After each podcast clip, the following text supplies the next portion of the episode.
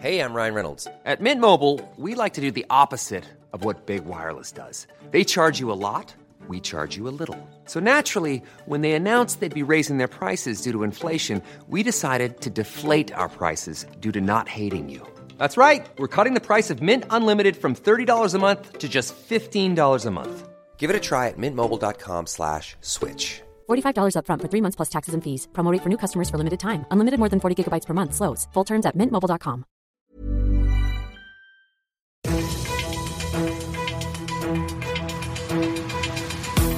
fünf Charivari, das München Briefing, Münchens erster Nachrichtenpodcast. Mit Christoph Kreis und diesen Themen. Riesenzoff zwischen Grünen und SPD im Münchner Rathaus und lang hat's gedauert, heute war's soweit, auf dem Messegelände in Riem wird geimpft. Servus und grüß Gott, schön, dass ihr auch bei dieser Ausgabe wieder dabei seid. In diesem Nachrichtenpodcast erzähle ich euch jeden Tag innerhalb von fünf Minuten alles, was München heute bewegt hat. Könnt ihr euch dann jederzeit und überall da anhören, wo es Podcasts gibt oder jetzt um 17 und 18 Uhr im Radio. Der Vorstoß ist eher von blindem Autohass als von einer konstruktiven Mitwirkung an einer zeitgemäßen Verkehrspolitik geprägt. Na, na, na, reden so normalerweise Koalitionspartner mit bzw. übereinander, die sich ansonsten meist einig sind? Natürlich nicht. Aber sie tun es heute, denn so tönt es aus der SPD-Stadtratsfraktion via Twitter in Richtung der Grünen, weil die einen Vorstoß in Sachen Verkehrspolitik gewagt haben. Es ging dabei um eine fast flächendeckende Zone 30 für München, aber das war eigentlich fast Nebensache. Denn was die SPD wirklich genervt hat, war, dass sie von dieser Idee aus den Medien erfahren hat. Normalerweise spricht man erstmal intern über sowas, aber dieses Mal haben sich die Grünen einen Alleingang gegönnt und SPD-Fraktionschefin Hübner, die bringt den Vertrauensbruch auf den Punkt, wenn sie sagt, uns derart zu übergehen ist arrogant und auch der Sache nicht zuträglich, wenn das mal nicht noch ein Nachspiel hat.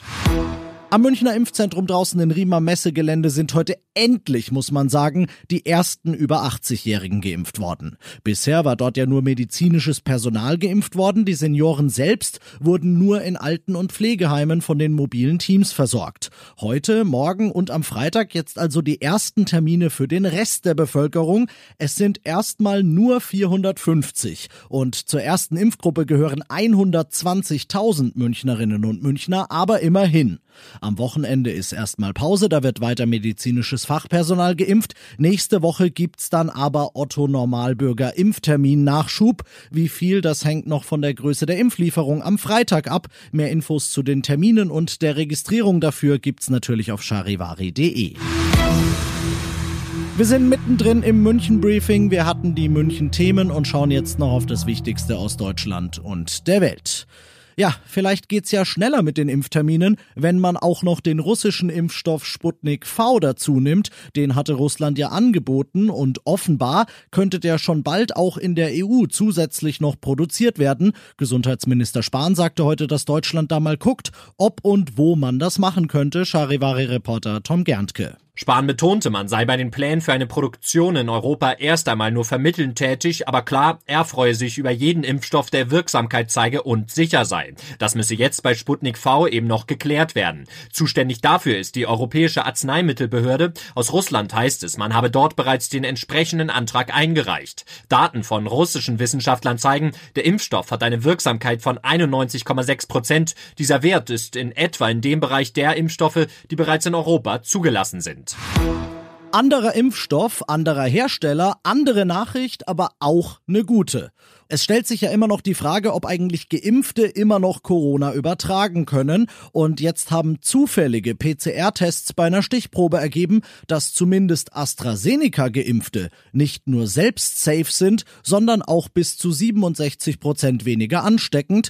Das teilte das Unternehmen heute in London mit. Von dort berichtet Charivari-Korrespondent Philipp Detlefs. Die 67 Prozent beziehen sich auf Menschen, die ihre erste Impfung hinter sich haben. Bei den Getesteten, die auch die zweite Dosis des Vakzins erhalten haben, lag der Wert bei 50 Prozent. Dem Forschungschef zufolge immer noch eine signifikante Verringerung.